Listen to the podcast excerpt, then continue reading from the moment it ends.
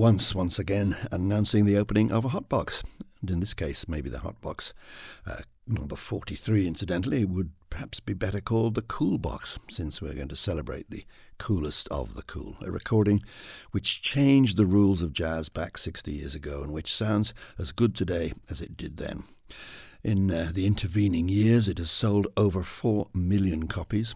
It is, of course, a kind of blue, laid down by the Miles Davis Quintet in just two afternoons in March and April 1959. Miles on trumpet, of course, John Coltrane on the tenor saxophone, Julian Cannonball Adderley on alto saxophone, Bill Evans at the piano, Paul Chambers on bass, and Jimmy Cobb on the drums, or James Cobb, as I see they called him in the original liner notes. So let's start at the beginning.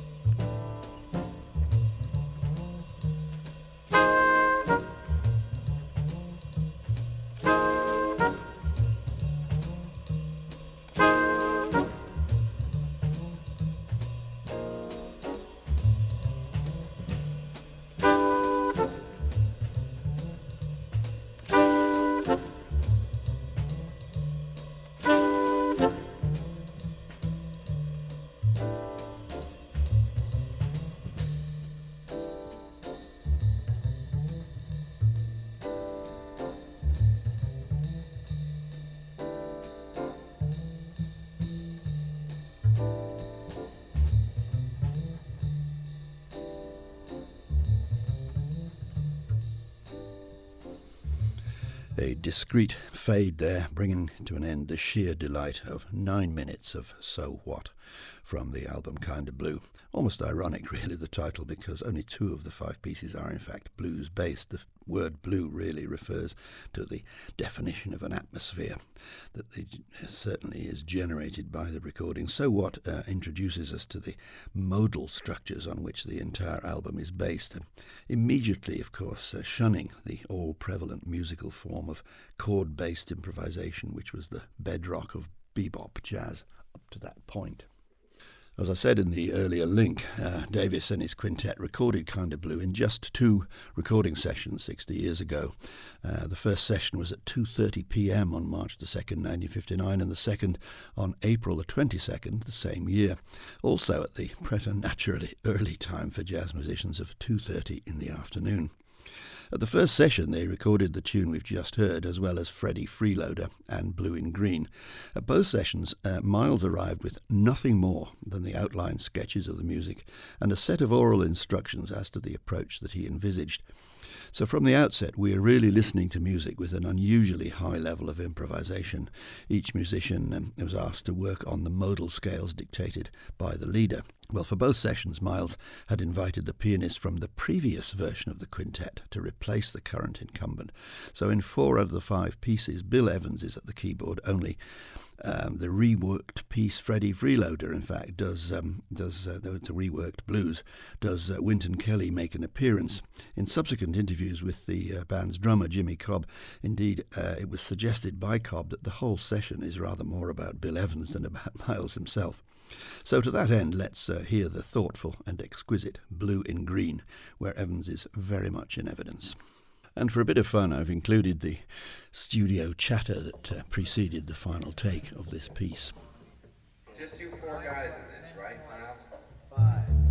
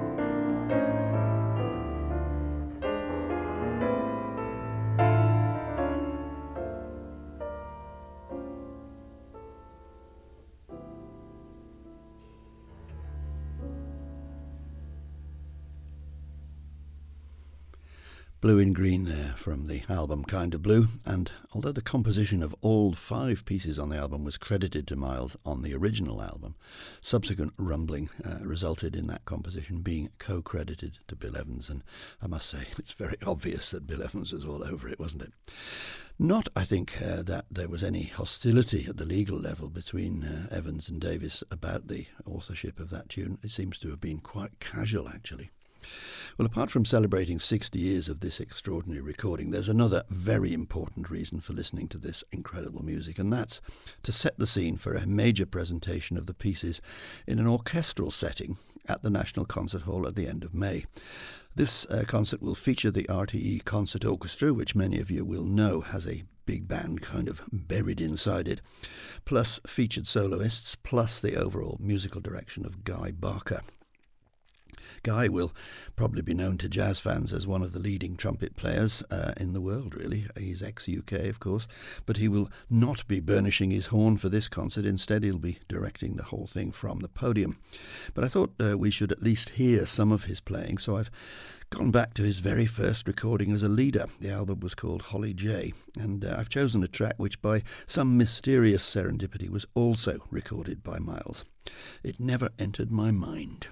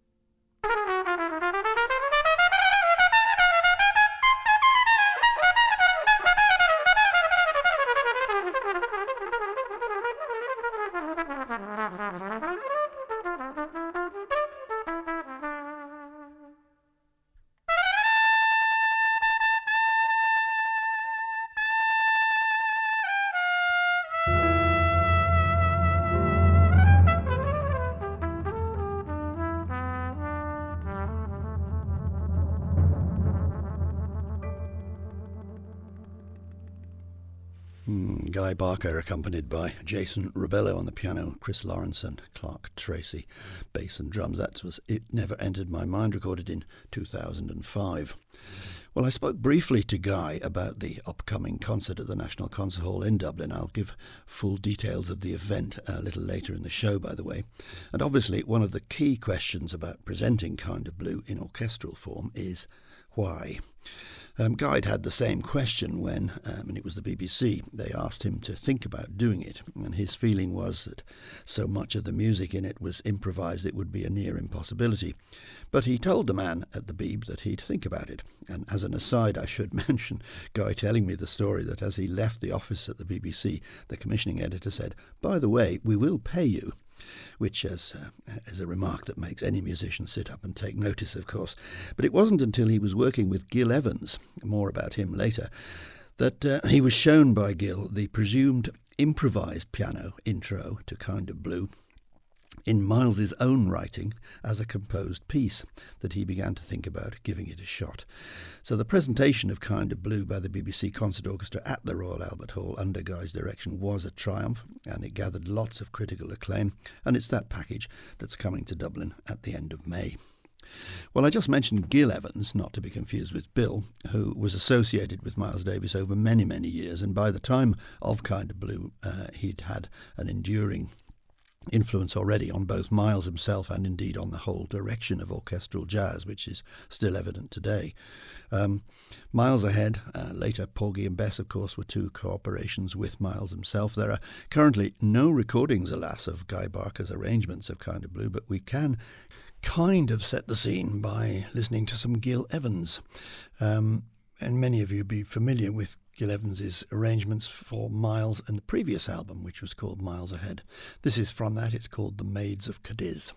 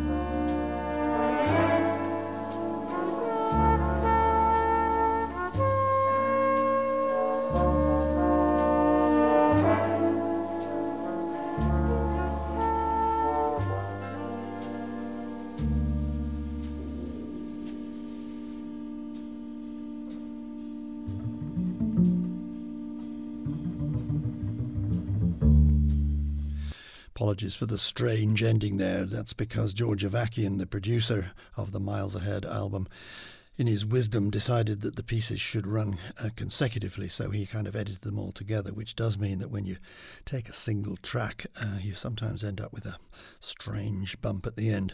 That was recorded just two years earlier than uh, Kind of Blue. It was very clear by then that Miles Davis intended to plough a very different furrow to that of his contemporaries and his association with Gil Evans going back right to the birth of the Cool recordings, which included Gerry Mulligan, incidentally, back in the late 1940s. It was Mulligan who said of Gil Evans, he's the one arranger who can really notate a thing the way a soloist would blow it. And perhaps that was the key to the engagement of Guy Barker in this project, because uh, he got that surprise when he was shown Miles's own writing to us, what he had always assumed was a Bill Evans solo on So What. Well, I really uh, don't need an excuse to play some more Miles and Gil Evans, do I? Uh, this is again from the Miles Ahead album uh, with that glorious 18 piece orchestra. Here's Kurt Weill's My Ship.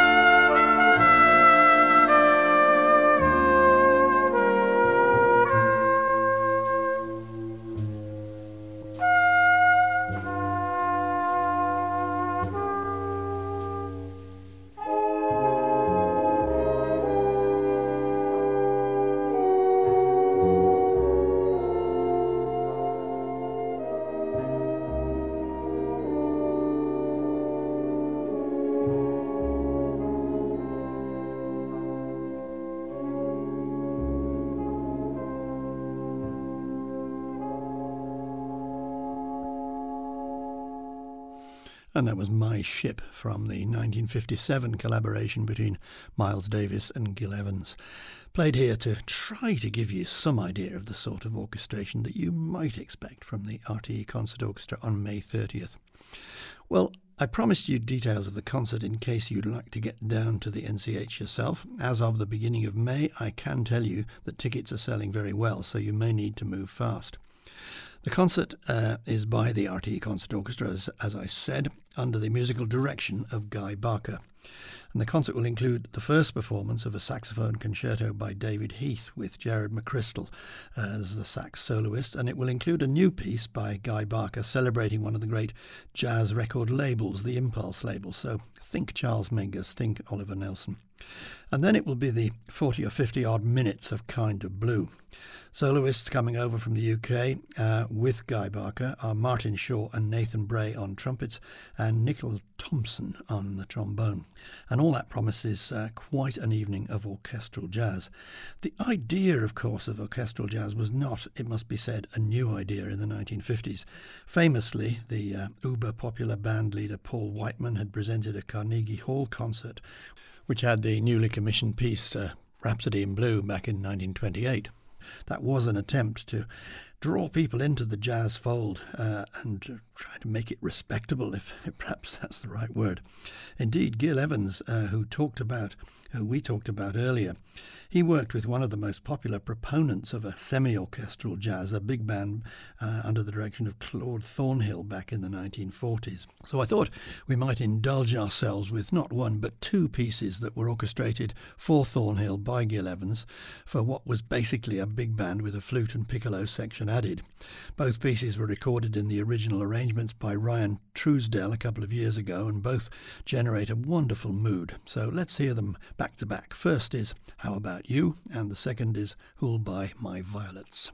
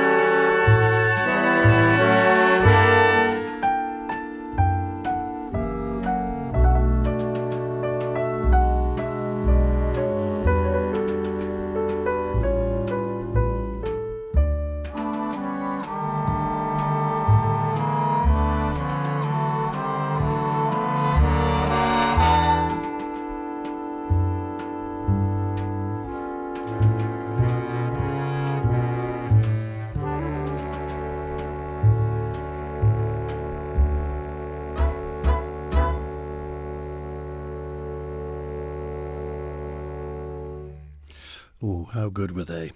2012 recordings of 1940s arrangements.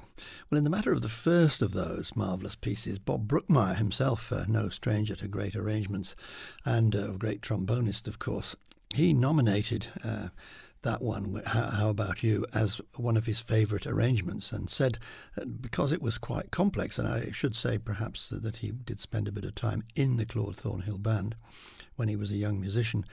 Um, it, was quite complex and very hard to play, and as a result, Thornhill tended to call for it towards the end of a concert because it kept the band on its toes. Well, as a closer in Hotbox 43, I thought we might wander back to where we started, as it were, celebrating 60 years of Miles Davis' Kind of Blue on the one hand, and celebrating Guy Barker with the RTE Concert Orchestra at the NCH on May 30th on the other. So um, the whole album's worth of music is to be orchestrated for that concert, but uh, we haven't got the recording of that. We do have the original. So here's the original all blues. And once again, I've dug up a bit of studio sound that preceded the actual take back 60 years ago.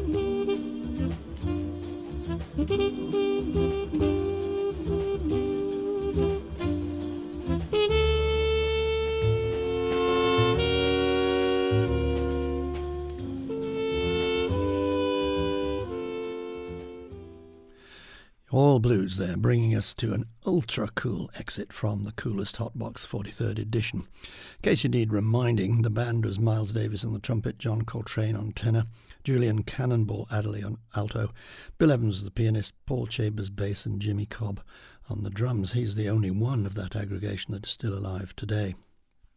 Interestingly, both Bill Evans and particularly Paul Chambers remarked uh, in, con- in the context of that particular track how extremely hard it was to play, mainly because both of them were re- repeating a figure the whole time. And Paul Chambers said he ended up literally in a sweat uh, because he was repeating the bass figure all the way through. Well, I hope you've enjoyed this show as much as I have putting it together. It's a fact that when you uh, have music that becomes kind of iconic, as that does, one tends to forget to go on listening to it, which is terrible, really. We've put that right anyway. If you have been, thanks for listening.